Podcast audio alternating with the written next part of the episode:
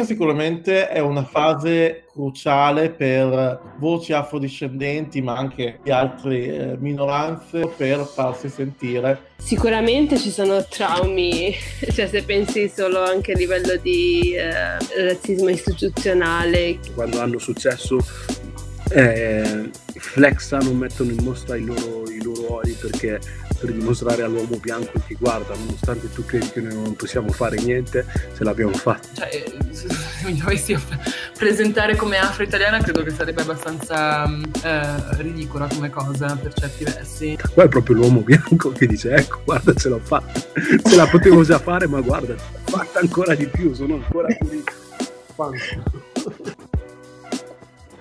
Io sono Aria. Io sono Emanuele. Le, Le voci, voci di Black Coffee, Coffee, il podcast italiano senza filtri sulle identità nere. Ciao Emanuele. Ciao Aria. Eccoci al nostro primo episodio con un ospite e l'argomento di oggi è afrodiscendenti e giornalismo italiano Introdurrei questa tematica facendo una riflessione forse poco simpatica, però secondo me molto necessaria, sulla strumentalizzazione che è stata fatta da parte del giornalismo italiano su uh, storie legate alle migrazioni, ai migranti. Non so se hai notato negli anni in cui eri qui in Italia quanto si è dibattuto riguardo, uh, soprattutto ne- negli anni più recenti, eh, sugli sbarchi, sui migranti e gli sbarchi. Ad un certo punto sembrava anche che buona parte della stampa fosse comunque solidale nei confronti dei migranti, soprattutto in un momento in cui il livello del dibattito è, si è abbassato talmente tanto che si metteva anche in discussione eh, il salvataggio di, di, queste persone che si trovavano in difficoltà in mare. Però ehm, la cosa su cui io vorrei soffermarmi è che comunque se si è arrivato a questo tipo di, eh, a questo livello di discussione, vabbè, i motivi sono diversi, ma in parte c'è da dare anche responsabilità al giornalismo, che per anni ha raccontato di una Ehm, di, una, di, una, migrazione violenta, pericolosa, c'era quasi eh, un racconto ossessivo del migrante, eh, del marocchino che spaccia, del marocchino che stupra, eh, del rumeno che ti entra in casa e del nero che, che commette mm, reati. E poi a un certo punto, probabilmente anche gradualmente c'è stato un cambiamento. Io però ho visto una rottura netta nel 2017 e lì secondo me la narrativa è veramente cambiata e si è iniziato a celebrare figure afrodiscendenti italiane, ma soprattutto si è iniziato a denunciare tutti quegli episodi di razzismo, ehm, ma come se fossero dovuti a quel momento politico. E quindi ogni giorno usciva un articolo che raccontava di come la propaganda politica di destra stesse influenzando i comportamenti razzisti, quando in realtà il razzismo c'è sempre stato e infatti ci sono molti ragazzi, vabbè, ormai diventati adulti, eh, che però eh, ti possono raccontare, eh, ragazzi neri, ragazzi eritrei, ma anche senegalesi, che ti possono raccontare eh, negli anni 80, negli anni 90, quante volte sono stati fermati eh, dalla polizia. Eh, con perquisizioni solo perché neri e si parla di persone che all'epoca era adolescente, erano ragazzini e durante queste perquisizioni cellulari rotti a terra perché, perché tanto tu questo l'hai rubato.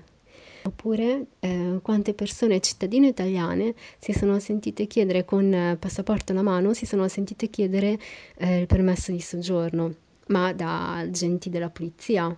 Non stiamo parlando del vicino di casa che non conosce la legge italiana o eh, nella sua ignoranza non riconosce un passaporto italiano, europeo. Il problema c'è sempre stato sempre, eh, il problema c'è sempre stato, ma soprattutto c'è stato dall'alto.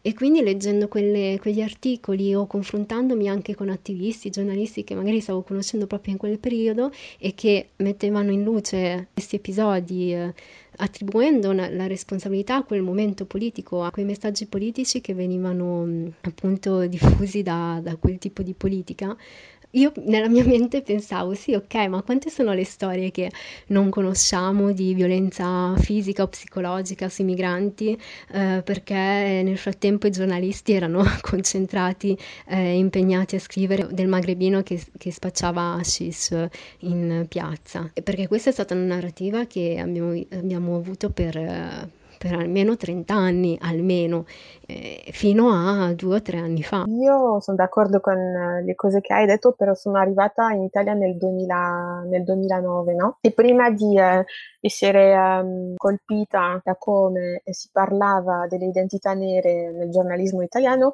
semplicemente il giornale, perché in tv si parlava maggiormente durante un servizio detto informativo di un fatto di cronaca ed era lo stesso anche sui giornali che vedevo in edicola. Cioè c'era un divario in quello che mi era stato insegnato durante i miei corsi sulla storia del giornalismo italiano in Francia, nel senso era una cosa tutta, tutta bella perché ti dicono ah il giornalismo italiano era una grande forza tipo all'epoca della carboneria o durante la prima guerra mondiale anche, o anche negli anni di piombo e ora io quando sono arrivata eh, quella tv mi parlava solo de, di zio Michele o del marocchino che aveva ucciso o stuprato una poi a Bologna la cosa che mi stupiva sempre era anche quei giornali regionali che avevano delle testate dedicate al nero o al magrebino assassinato vicino alla stazione. Eh, insomma, erano fatti di cronaca, ma senza analisi profonda. Però comunque eh, intuivo che come in Francia chi non era bianco veniva demonizzato dalla stampa, no? Perché non era mai in positivo che si parlava di, una, di, uno straniero. La differenza con la Francia però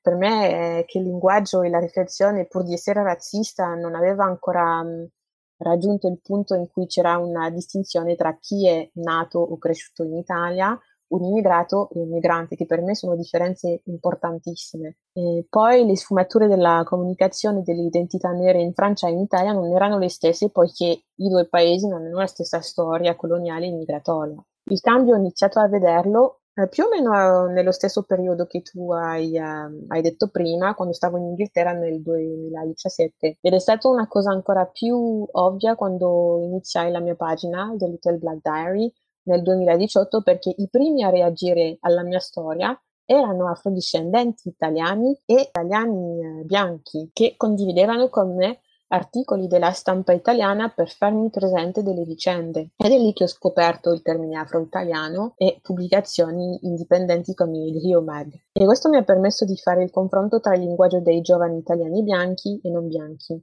quello della stampa tradizionale e quello di media indipendenti online. Ho anche notato delle similitudini con la stampa tradizionale francese quando si parla di combattere il razzismo o celebrare chi è francese o italiano e figlio di immigrato prendendo sempre figure comode e soprattutto persone che professano sempre il loro amore per la Francia o l'Italia. E vorrei fare una parentesi su, eh, su questo, nel senso che non è male amare la Francia o l'Italia, non è questo, ma questa tendenza di dire amo la Francia o l'Italia perché mi ha dato tanto, mi sa di un discorso che piace a chi è colpito di white saviorism. Cioè ti diamo quello spazio tu afrodiscendente perché riconosci che ti abbiamo dato un'educazione, una lingua, quando oggettivamente si sa che la società occidentale si basa sul razzismo strutturale, quindi il successo che uno è riuscito a farsi è perché ha lavorato ancora più sodo di chi è bianco.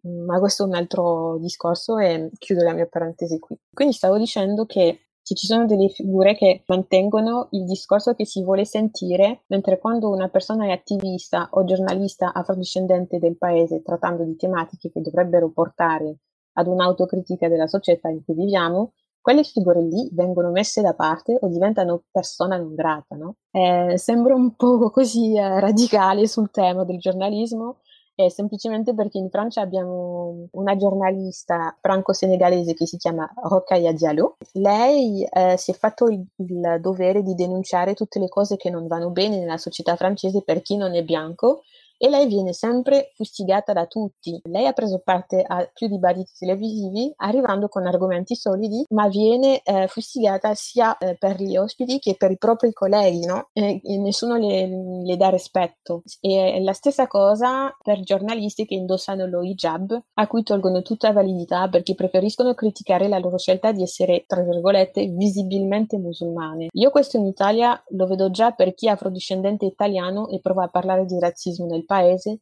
versus chi è afroamericano e denuncia il razzismo in Italia, come se gli afroamericani avessero più validità eh, perché la loro storia e le loro sofferenze sono quelle che hanno più valore nello sguardo bianco. E penso che mi... adesso mi sono un po' dilungata, Eh, la questione del giornalismo per me è molto importante perché i giornali sono quelli che dovrebbero dare informazioni giuste e oggettive per farci un'idea del mondo in cui viviamo. Detto questo, ehm, ora prima eh, di farvi sentire l'episodio e il nostro ospite, vi vogliamo avvisare che ci saranno dei riferimenti ad articoli e libri di cui vi parliamo in modo più approfondito sulla nostra pagina Instagram, blackcoffee-pdc. E un'altra cosa, durante questa intervista con il nostro ospite sentirete dei piccoli interventi di un ospite inaspettato che speriamo troverete quanto simpatico l'abbiamo trovato noi. Allora, è arrivato il momento di introdurre il nostro ospite, anche lui come me è in collegamento eh, da, da Londra e si chiama Angelo Bocato, è giornalista freelance che scrive per The Independent Media Diversity Institute Open Migration. Ciao Angelo, grazie per aver accettato il nostro invito. Ciao Emanuele, ciao Ariam, grazie a voi per avermi invitato, un piacere. Allora, puoi farci un ritratto del um, giornalismo di oggi? Perché con internet le cose vanno molto più velocemente e um, la figura del giornalista che andava sul terreno oramai non c'è più, quindi a volte sembra che la verifica dei dati sia meno rigorosa. Ti sembra il caso o- oggi?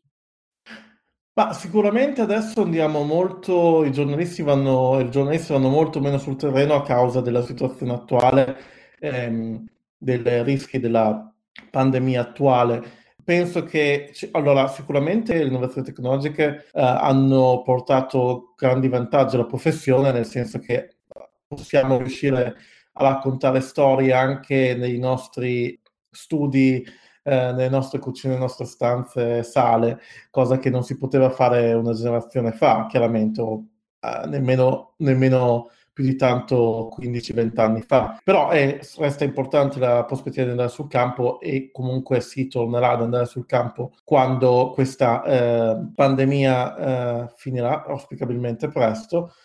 E, però pot- può cambiare un po' la prospettiva. Diciamo che sicuramente, come sottolineavi tu, Emanuele, la, velocità delle notizie eh, impone una ricerca e un fact-checking molto più rigoroso e ci sono chiaramente eh, giornalisti e testate che vi si spendono e altre che non lo fanno. Quindi diciamo che la, diciamo, la facilità di approvvigionamento delle informazioni ha avuto anche un controeffetto, un, diciamo, un cul-de-sac dal punto di vista che c'è eh, una certa, si è sviluppata anche una certa pigrizia a volte rispetto alla necessità di verificare le fonti o magari basarsi su più di una fonte, nel senso, per fare un esempio recente, la situazione di uh, Boris Johnson qualche settimana fa quando era stato ricoverato in ospedale era stata eh, annunciato eh, da un'agenzia di, st- di, stampa russa, Novost, legata al Cremlino, che ehm, Johnson si trovava attaccato a un respiratore, attaccato a un respiratore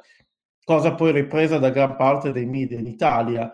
Però poi appunto c'era una sola fonte e i media in Italia diciamo che hanno fatto l'errore di basarsi solo su quella fonte, mentre invece i media britannici hanno fatto, diciamo, una cosa di cui parlavo di recente con una collega che è collaboratrice del Fatto Quotidiano eh, durante una puntata del nostro podcast Post Press News Explosion, ne parlavamo con Sabrina Provenzani per l'appunto, i media britannici sostanzialmente hanno seguito un po' troppo le notizie che arrivavano da Downing Street senza mettere in discussione il fatto che eh, Boris Johnson poteva trovarsi in, effettivamente in condizioni di salute molto più gravi di quanto venivano presentate, cosa che in effetti era vera. Quindi lì ad esempio abbiamo qual è il problema? Basarsi su un'unica fonte è un problema e bocciarle un'unica fonte lo può essere allo stesso modo e la questione è sempre quella di andare oltre le domande. E mh, la lotta alla fake news è, diciamo, eh, sempre più imperativa. Quindi la questione è qualità contro velocità. Non si può, è molto difficile riuscire a garantire un'informazione velocissima e rigorosa dal punto di vista dal punto di vista della qualità o hai qualcuno sul campo, cosa che peraltro nella fase attuale è molto complicata, a meno che ehm, non ci siano collegamenti, non ci siano misure di sicurezza di un certo, di un certo rigore. E mm, quindi sostanzialmente è, è, è, molto lì il problema. E il discorso è che eh, c'è anche una questione da una parte, dei, da una parte chiaramente dei, uh, giornali- giornalisti nel voler cercare di portare i pezzi più, diciamo, eh, strutturati e più accurati eh, contro le necessità del, dell'arrivare prima. Quindi questo è, um, questo grande dilemma che effettivamente da un certo punto di vista è, le- è legittimo quello è giustissimo concentrarsi sulla, sull'essere accurati, ma a quel punto di vista bisogna forse sviluppare un progetto, progetti editoriali diversi, progetti non focalizzati sull'approccio del breaking news.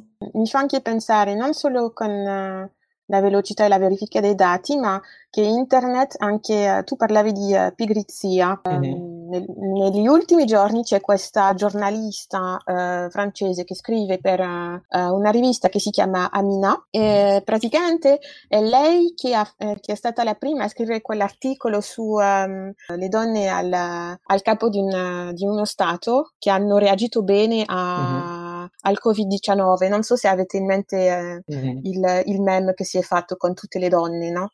Cape, eh, capo di Stato e praticamente c'è una eh, giornalista di Forbes che ha scritto mm-hmm. esattamente lo stesso articolo, solo che è stato pubblicato da Forbes e si è ritrovata ad avere eh, 7 milioni di, eh, di, eh, di viste su, sull'articolo. E allora l'altro punto è che quella giornalista Amina una rivista che, è, um, che si rivolge a donne nere, quindi la giornalista mm-hmm. è francese di origini senegalesi eh, l'articolo è, eh, mi sa, non mi ricordo se è americana o inglese, bianca e scrive per Forbes. No, no, assolutamente, assolutamente. Poi quello è un problema che si vede anche su altri fronti, così come pensiamo magari al movimento MeToo, um, che appunto era stato lanciato con un tweet da Alice Milano, quando in realtà c'era Tamara, Tarana Burke, um, attivista per, i, ehm, attivista per, i, diritti delle donne afroamericana che portava avanti eh, quella battaglia da molto tempo, però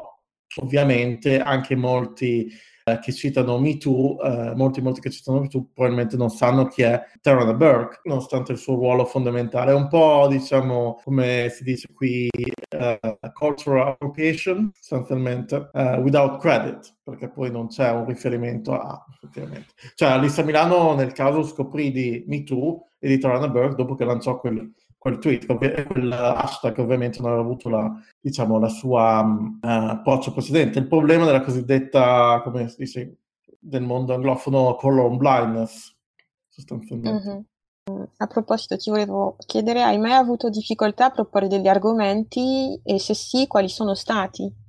Ma eh, sicuramente eh, ci sono argomenti, um, cioè migrazione è una tematica che mi interessa parecchio anche perché personalmente mi identifico, um, mi identifico come eh, migrante personalmente, mia madre è migrante, è, diventata poi cittadina italiana, però è emigrata dalla Repubblica Americana uh, in Italia. Diciamo che a volte è molto difficile trovare, cioè non direi che ci sono stati argomenti con i quali ho avuto difficoltà di per sé, o che vengono rifiutati di per sé, più che altro penso che si tratti di una questione di riuscire a trovare nuovi angoli e ad esempio su fronti come la migrazione è molto difficile perché poi qui si ritorna un po' alla questione delle breaking news.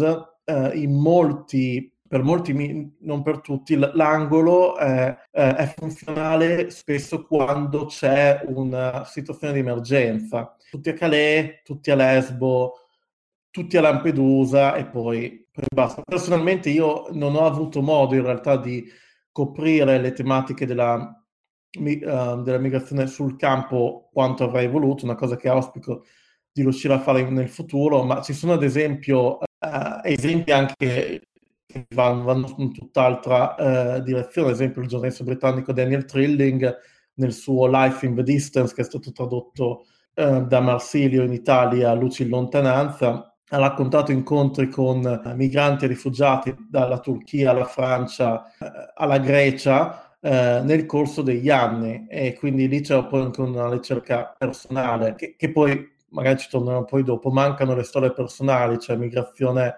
come numeri, come dati, che ovviamente sono fondamentali perché bisogna anche riuscire a spiegare, chiarificare di cosa stiamo parlando, perché altrimenti si dà adito a tutte le narrative sul, uh, che sentiamo rituon- rinsuonare nelle nostre teste uh, da talk show, da dibattito generale, quindi non possiamo accogliere tutta l'Africa e altre ehm, fesserie del genere perché sono assolutamente prive di alcun tipo di fondamento controllando i dati, controllando le fonti, o, però anche le storie servono ad individuare questioni, perché una questione che manca molto sul fronte migrazione che cerco personalmente di affrontare e presentare quando lavoro dei pezzi è quella di eh, cercare di raccontare che non tutte le storie sono uguali, sono storie individuali, quindi bisogna anche riuscire ad andare oltre la eh, questione della quella del conflitto che c'è chiaramente, ma ci sono altre dinamiche, come ad esempio discussa in, da alcuni, ma non eh, diciamo ancora, eh, ancora un po' relegata giornalismo un po' specialistico a volte, diciamo alcuni pochi nomi che seguono la questione del cambiamento climatico e l'impatto su, sull'immigrazione. Infatti un po' a proposito di questo, una riflessione che abbiamo fatto io e Emanuele proprio, cioè che poi è quello che ci ha spinto a fare, a creare questo spazio, è il fatto di proprio come vengono trattati eh, gli argomenti, un po' l'hai detto tu, c'è questa corsa alla news, no? Quindi devi essere il primo a pubblicare, il primo a raccontare mh, mm, quei fatti.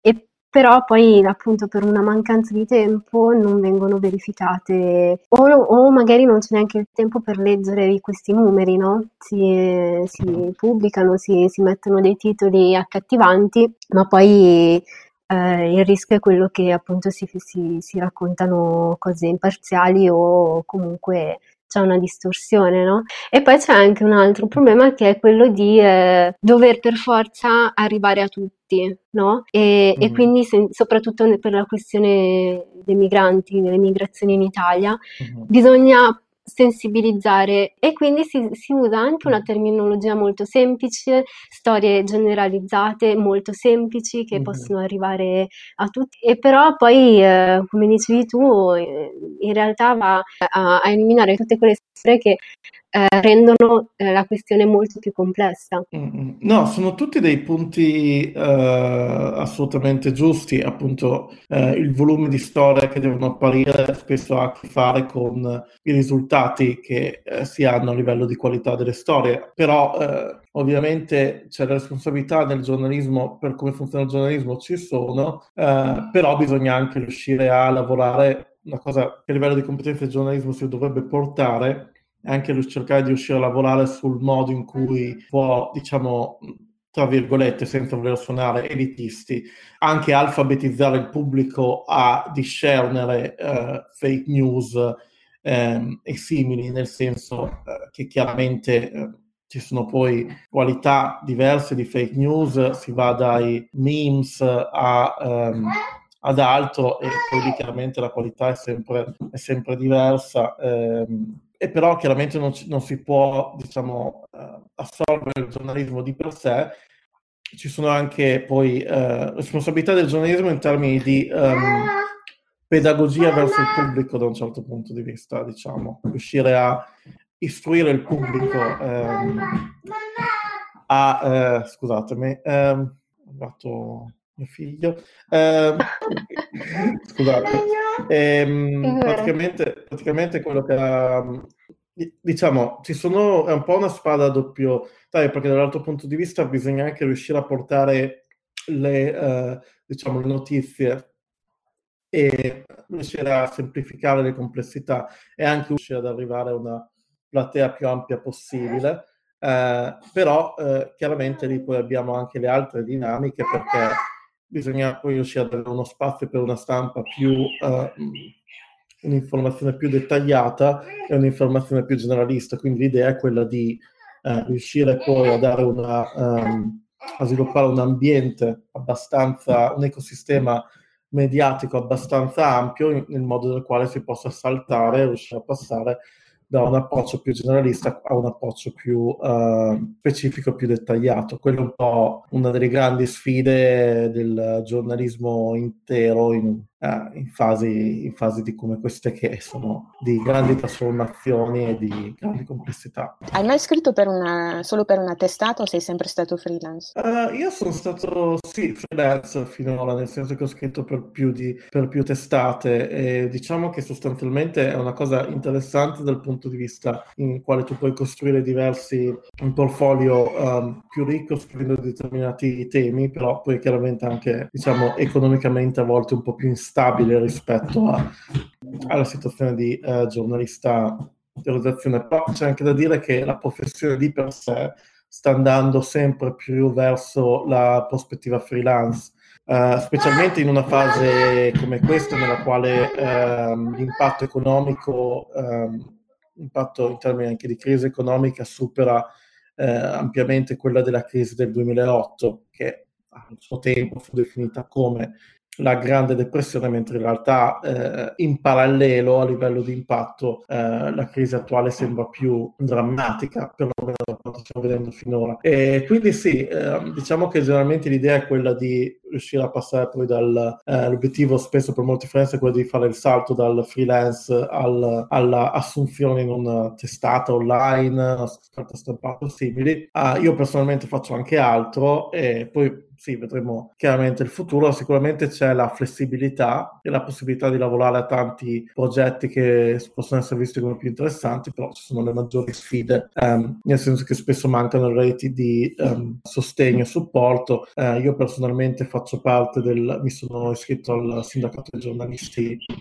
uh, qui nel Regno Unito, la NUJ, National Union Journalist, e devo dire che una differenza sicuramente significativa, e poi forse ne parleremo dopo, tra Italia e Stati Uniti, che, uh, eh, tra Italia e Regno Unito, scusatemi, è che uh, sostanzialmente tu scrivi e pubblichi e sei giornalista. Eh, ovviamente la possibilità di avere un master in CTJ ti apre più porte, però non ti preclude la possibilità di lavorare nel mondo professionale. Tu dicevi che l'obiettivo è di andare da freelance a ehm eh, scrivere per, mm-hmm. per, una testata, però non si perde uh, la libertà, una certa libertà, perché comunque quando tu sei freelance e che scrivi per più testate, magari ci sono più modi di, uh, di, di parlare di, uh, di, certi argomenti.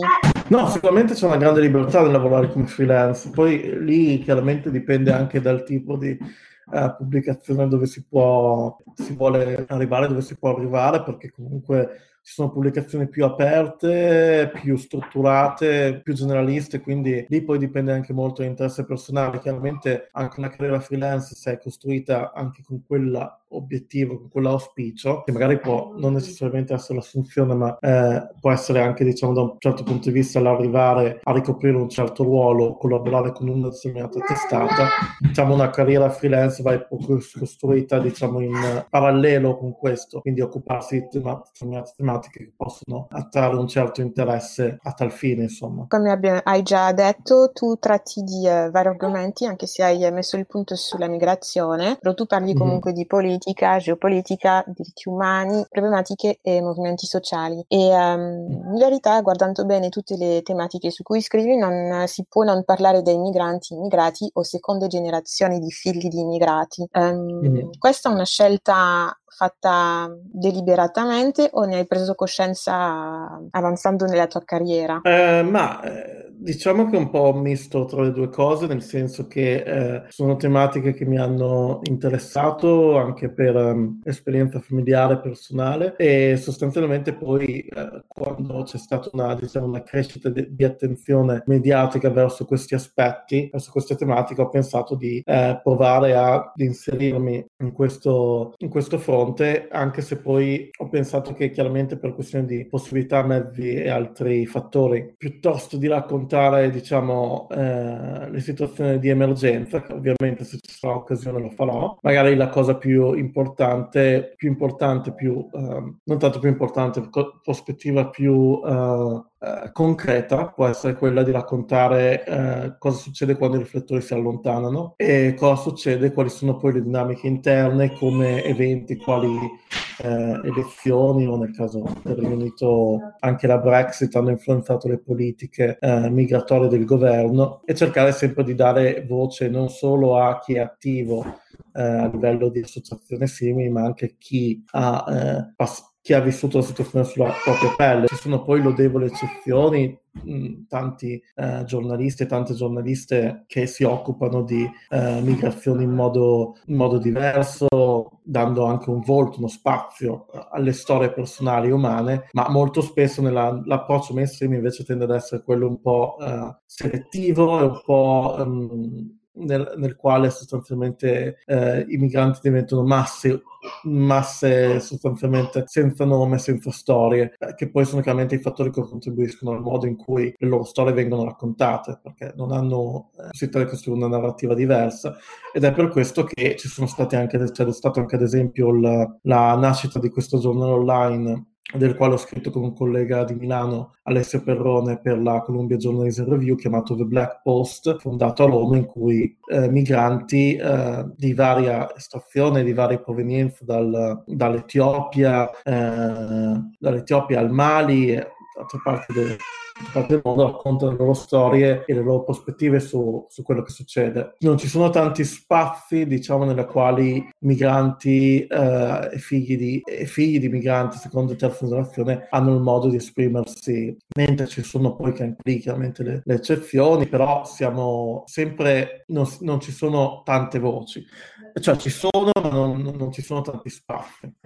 Quindi pensi che eh, questi spazi sono più indipendenti? Perché tu, anche tu sei a Londra, però a Londra, io vedo comunque che per uh, parlare di quelle uh, tematiche lì in modo più, uh, diciamo, approfondito, spesso si, si, viene a creare, si, ven- si viene a creare delle, um, degli spazi indipendenti perché ovviamente um, diciamo negli spazi mainstream c'è quell'approccio lì. Sì, come dicevi tu, ad esempio, possiamo pensare qui nel Regno Unito a Garden Zine, sostanzialmente una eh, rivista online fatta da Women of Color non binary che racconta pos- che raccontano che affrontano le notizie le loro prospettive da, quel, da quella prospettiva da quell'angolo chiaramente eh, la situazione del Regno Unito è molto diversa eh, a livello di rappresentanza di, delle minoranze simili ma il, la questione è una questione di diversità nelle redazioni eh, nello spazio mediatico perché chiaramente fino a quando non si riesce ad incrementare eh, la diversità ehm, ad esempio una delle questioni di cui eh, il Media Diversity Institute, col quale collaboro, eh,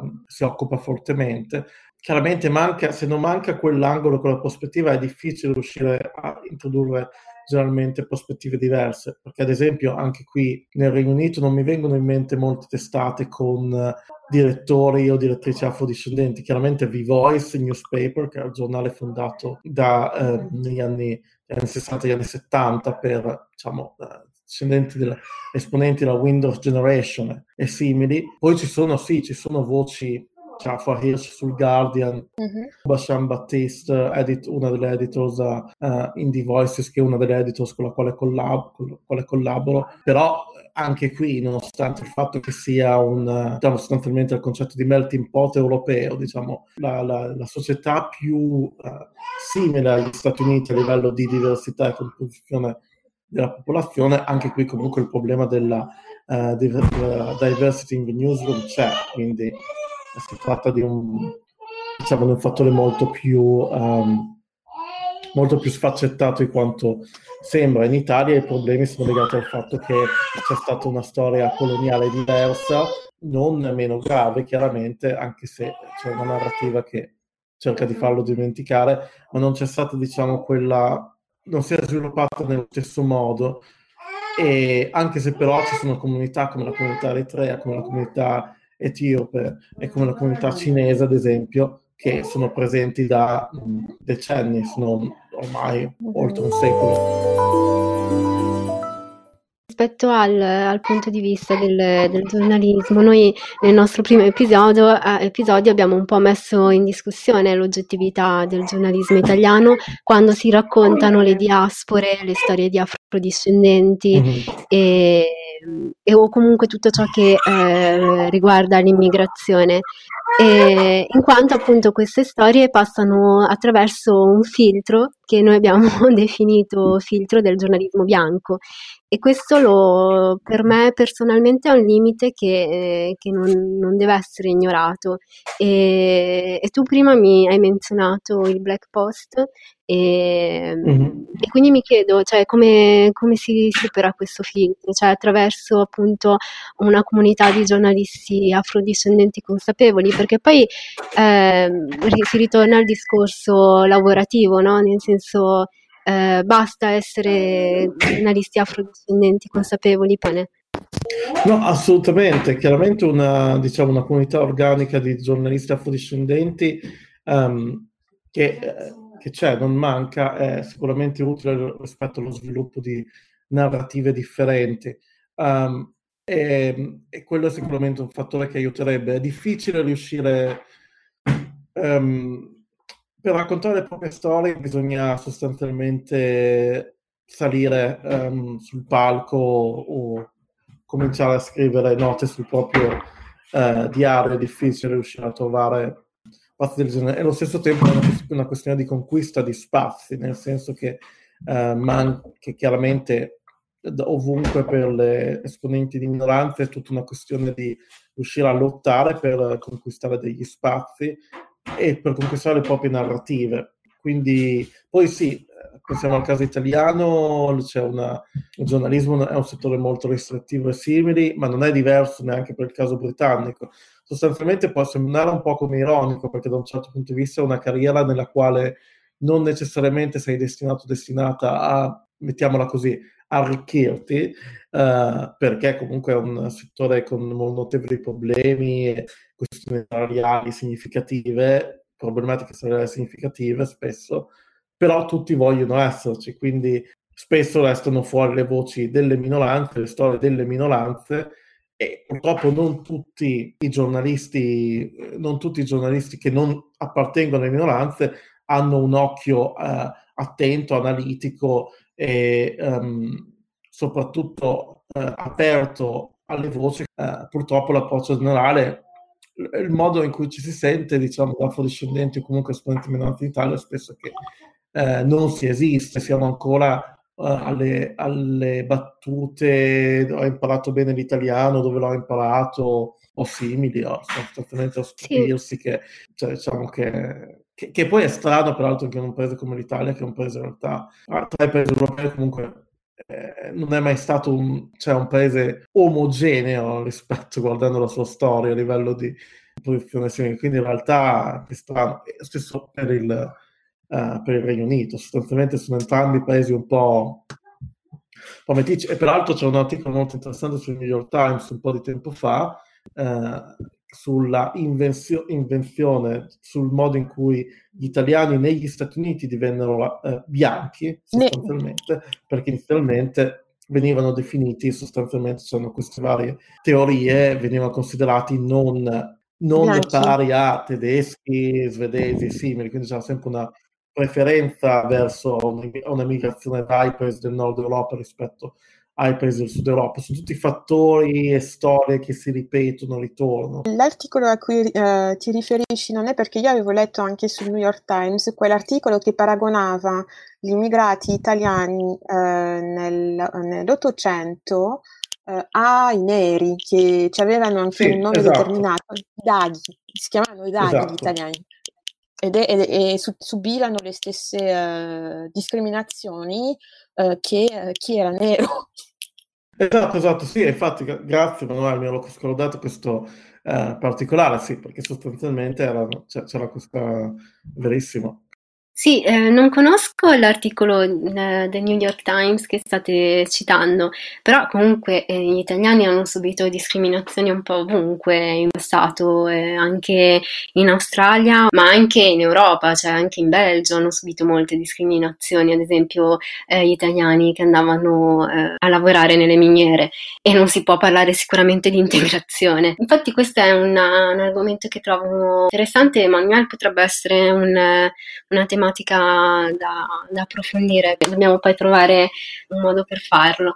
Però adesso eh, vorrei tornare un attimo a quella che era la mia domanda, perché volevo eh, soffermarmi, volevo condividere un pensiero con, con te, Angelo, su eh, appunto il ruolo del, del giornalismo, del, del, giornalista afrodiscendente in Italia. La mia impressione è che ehm, comunque non ci sia questo, cioè, questo spazio eh, di cui parliamo, no? che manca in Italia, in realtà c'è in, magari nel, in una dimensione ridotta rispetto ad altri, eh, ad altri contesti europei, però è dominato da eh, questa, chiamiamola sinistra, che non vuole mhm. mettersi in discussione e eh, don- domina la narrazione anche su storie che magari non conosce veramente perché, perché appunto non, non, non c'è questa apertura, cioè ripeto, è la mia impressione che questa apertura sia comunque limitata e deve essere smorzata, cioè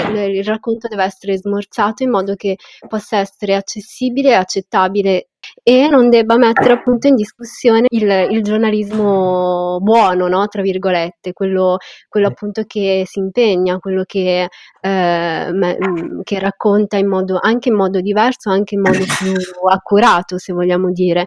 Che, e infatti non è che io sto mettendo in discussione l'impegno, però ehm, appunto non c'è questa apertura, c'è un'apertura un po', un po' se, fammelo dire, superficiale, ecco. E quindi, e quindi no, il, il, fatto di essere consapevole, ed essere afrodiscendente, eccetera, forse non basta per, per raccontare a, a, 360 gradi le nostre identità, le nostre problematiche, tutte queste sfumature di cui parliamo, perché metterebbe in difficoltà eh, chi, si, chi pensa di essere nel giusto. Ma, cioè, eh, non è una domanda, è più una riflessione che una domanda. Certo, certo. Però, no, però, secondo me nel momento in cui uno vuole, una persona al di là della, del, delle origini, eccetera, vuole fare carriera eh, come giornalista, per quanto poi possa essere possibile, eh, però ha bisogno di riconoscimento. No? E quindi in questo riconoscimento, in questa rico- rincorsa al riconoscimento, il proprio approccio dovrà essere adeguato a, al contesto. Sì, sicuramente, sicuramente ehm, c'è la questione che effettivamente questi spazi sembrano eh, fortemente limitati e c'è la questione di costruirli, nel senso ci sono testate che danno spazio a voci afro, afrodiscendenti e a voci diverse. Io personalmente eh, mi ricordo anche un blog sul quale ho scritto per un per, um, tempo, eh, Yalle Italia, che era un blog del, della, rivista, Vita, in cui ovviamente si aprivano molte voci di afrodiscendenti e non solo. Partito come progetto per dare voce alle seconde generazioni di ascendenza araba, poi si è probabilmente eh, si è espanso diciamo ad altre voci però sì, è veramente una questione di uh, lavoro culturale e uh, conquista degli spazi. Quindi penso che in realtà, personalmente, credo che queste strategie debbano andare su, due, su più fronti. Da una parte bisogna semplificare, introdurre e sensibilizzare i temi della diversità, dall'altra parte bisogna andare su binari più specifici, perché altrimenti uh, rischia di o rivolgersi a binari più elitisti, diciamo, più esclusivi, Uh, poi chiaramente sarà sempre un problema con il grande pubblico perché ovviamente è difficile riuscire a eh, convincere alcune voci. No, diciamo, penso che sostanzialmente sia un po' una questione su due binari. Da una parte bisogna riuscire a portare un dibattito più aperto, quindi cercare anche di fare un lento, lungo e anche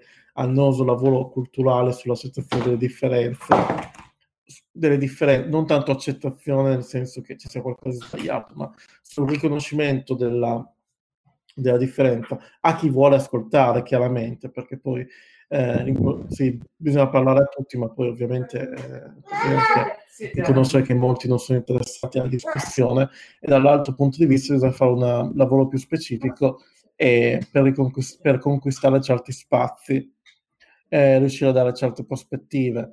Um, chiaramente in, una, chiaramente in una società come la nostra in Italia, che è ancora vista come sostanzialmente uniforme, eh, sarà un lavoro quale bisogna spendersi ancora, ma eh, guardando la situazione del Regno Unito, ad esempio in una fase come l'attuale nella quale si vede che il 44% delle, um, del, ad esempio del personale medico è di, appartiene alle, a varie minoranze nere, mm-hmm. asiatiche e simili, che sono sostanzialmente quelle anche poi più colpite, così come negli Stati Uniti, eh, rivela che è un lavoro sul quale c'è molto, molto da fare eh, certo. anche qui. Quindi diciamo eh, è una sfida ovunque, anche eh, riunito a più spazi, ma non è, eh, ma anche qui non è, non definirei una Eldorado delle diversità. Certo, certo. Oltre, la, oltre l'immagine della, oltre l'immagine ovviamente della, uh, um, del melting pot britannico che esiste, però poi scavando si vede che è una situazione poi molto più uh, complessa e problematica, insomma. Tu hai parlato durante tutta l'intervista, insomma, della, uh, delle differenze tra il giornalismo italiano e il giornalismo inglese, quindi più o meno hai accennato qualche punto, però se hai qualcosa da aggiungere? No, secondo me la questione è che eh, sostanzialmente si spera, considerando, co- con, considerando, la fase attuale, le sfide attuali nelle quali, ad esempio, vediamo eh, il grande numero di vittime tra le minoranze qui nel Regno Unito o eh, storie teorie stampalate come eh, ad esempio questo articolo, questo articolo sul Corriere che eh, di qualche settimana fa nel quale si, ci si chiedeva perché ci sono pochi neri in terapia intensiva. Queste sostanzialmente, mm. queste rincorsa a queste teorie della, che sembrano uscite dalla difesa della razza del um, 1938. Ecco, sì. questa sicuramente è una fase cruciale per voci afrodiscendenti, ma anche di altre eh, minoranze in Europa, non solo per farsi sentire e quindi l'auspicio è che si riesca a coglierle sia eh, in Italia che eh, nel Regno Unito. Uh, nel senso, in Italia abbiamo anche um, tre voci, abbiamo ad esempio Adil Mauro che tra l'altro porta avanti questo um, podcast molto interessante, La stanza di Adil, Ah sì, conosco la stanza di Adil, hai ragione, ha dei contenuti interessanti. Però ora vorrei un attimo tornare all'articolo del Corriere della Sera che hai citato prima, perché vorrei soffermarmi eh, su, un punto. Intanto l'articolo eh, a cui ci stiamo riferendo è appunto apparso due o tre settimane fa, a metà aprile, sul Corriere e il titolo già, comunque già il titolo parlava. Si poteva intuire che fosse un articolo problematico.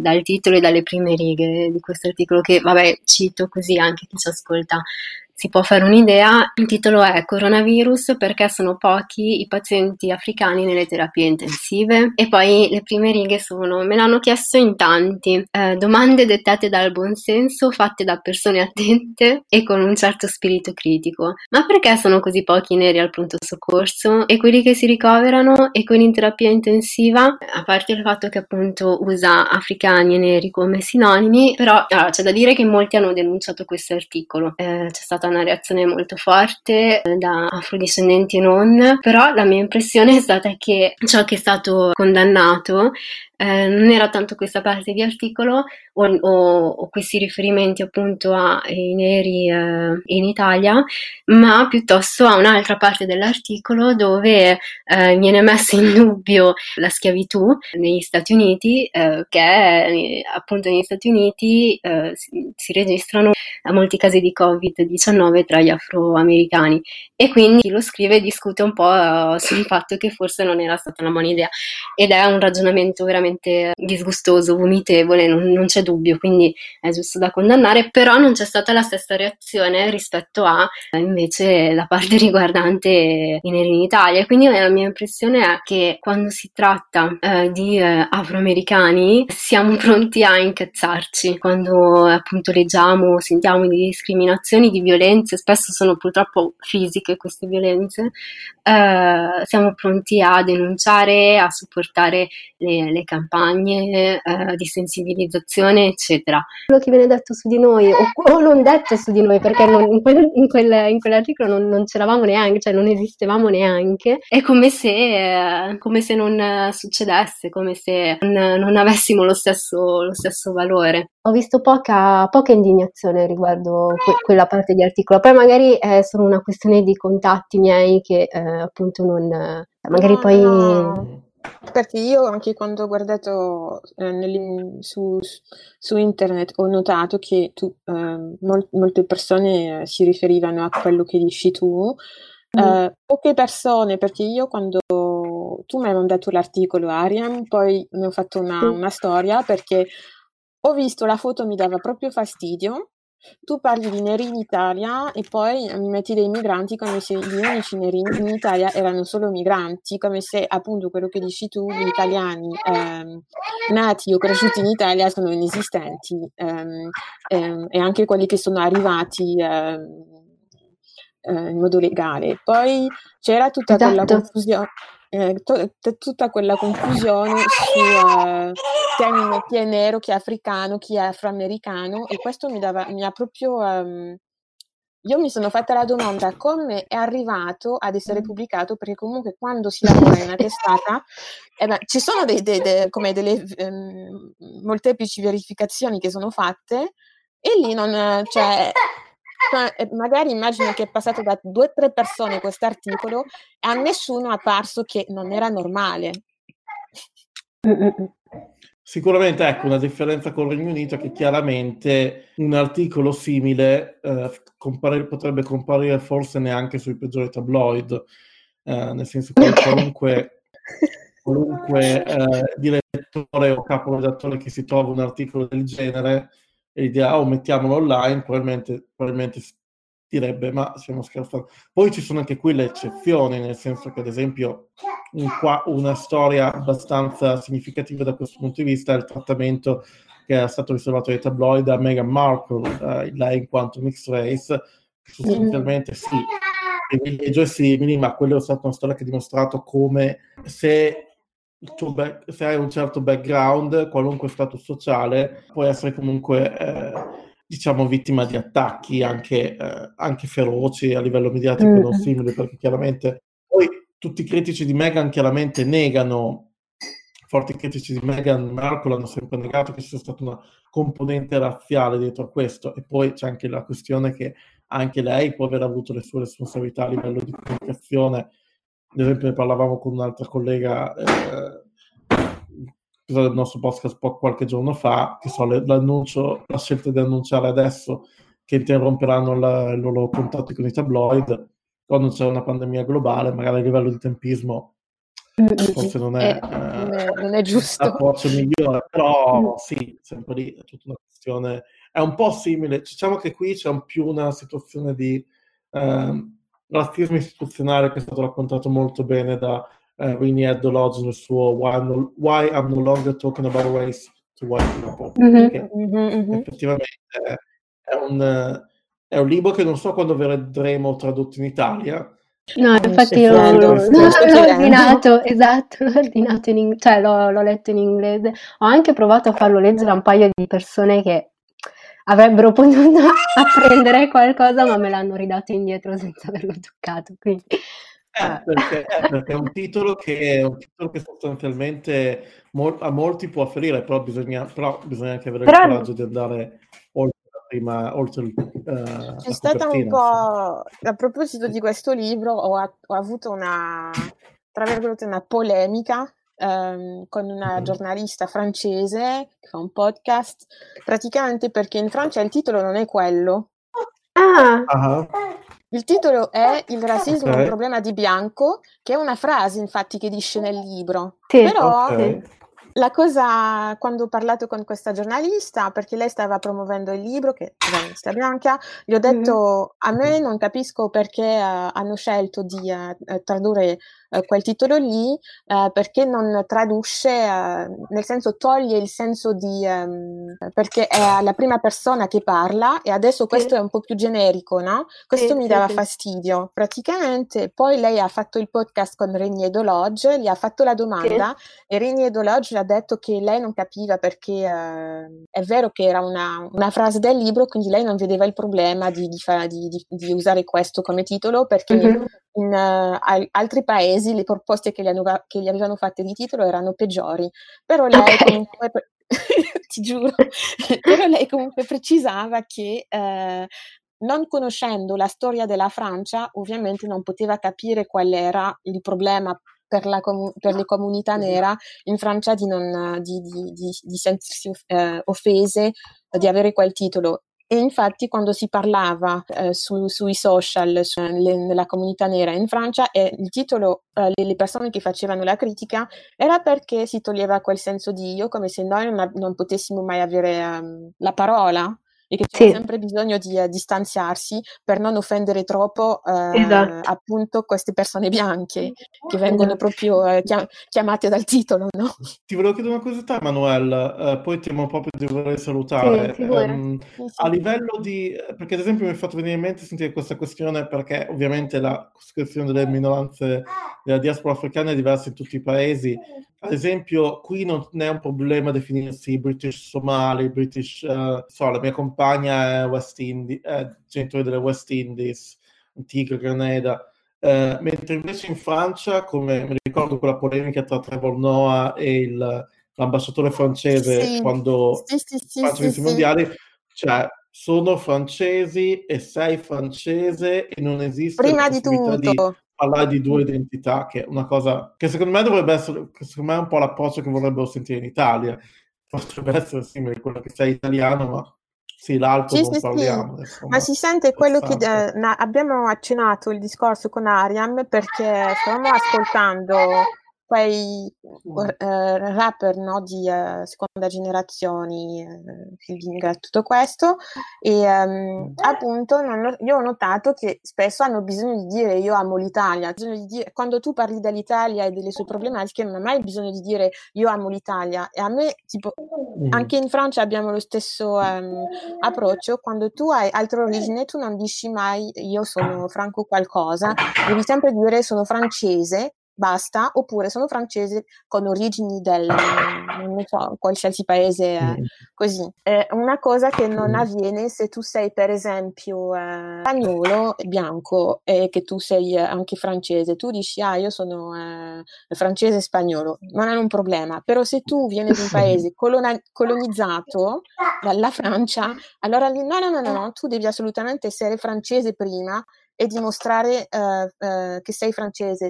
E per fare un esempio, per esempio in Francia abbiamo una personalità che è un'imprenditrice che si chiama Absa Toussi, eh, che ha un nome che, che comunque dice che lei è del Senegal, nome e cognome che dice proprio che è del Senegal. Ed è stata attaccata. Abbiamo questo giornalista che il suo fondo di commercio praticamente è di attaccare tutte le persone o che sono eh, straniere, insomma, e appunto lui eh, era in un programma con lei e gli ha detto tu comunque non sei francese perché i tuoi ti hanno dato un nome che non ti fa francese. E Mm. lei, la sua risposta mi ha dato un po' fastidio perché lei gli ha detto ma come lei si permette, io sono una figlia della Repubblica francese, che ha una risposta che non si sente mai venire da una persona eh, bianca perché comunque non, ha- non- non- non- non si deve giustificare del perché è, è francese, perché avrei bisogno di dire che sono una figlia della, della Repubblica eh, francese quando tu mi insulti sul mio nome, perché? Certo, Mm, mm, mm. certo. Io, io vi ringrazio molto per la conversazione. Grazie a te, Angelo. Eh, un augurio di buona domenica, devo tornare al fanciullo. Salutaci il piccolo, infatti, e la prossima volta intervistiamo anche lui, che è molto energico. Sì, sì, sì. Mm. Grazie per aver ascoltato questo episodio di Black Coffee. Vi ricordiamo che tutti gli episodi li potete trovare su Podbean, Spotify e tutte le piattaforme in cui ascoltate i vostri podcast preferiti. Ci trovate anche su Instagram come blackcoffee-pdc dove potrete seguire i contenuti che vi proponiamo ogni settimana. ma soprattutto dove ci potete mandare i vostri pensieri, commenti e storie che volete condividere. O se preferite potrete contattarci via mail all'indirizzo blackcoffeepdc.gmail.com e vi aspettiamo per il prossimo caffè.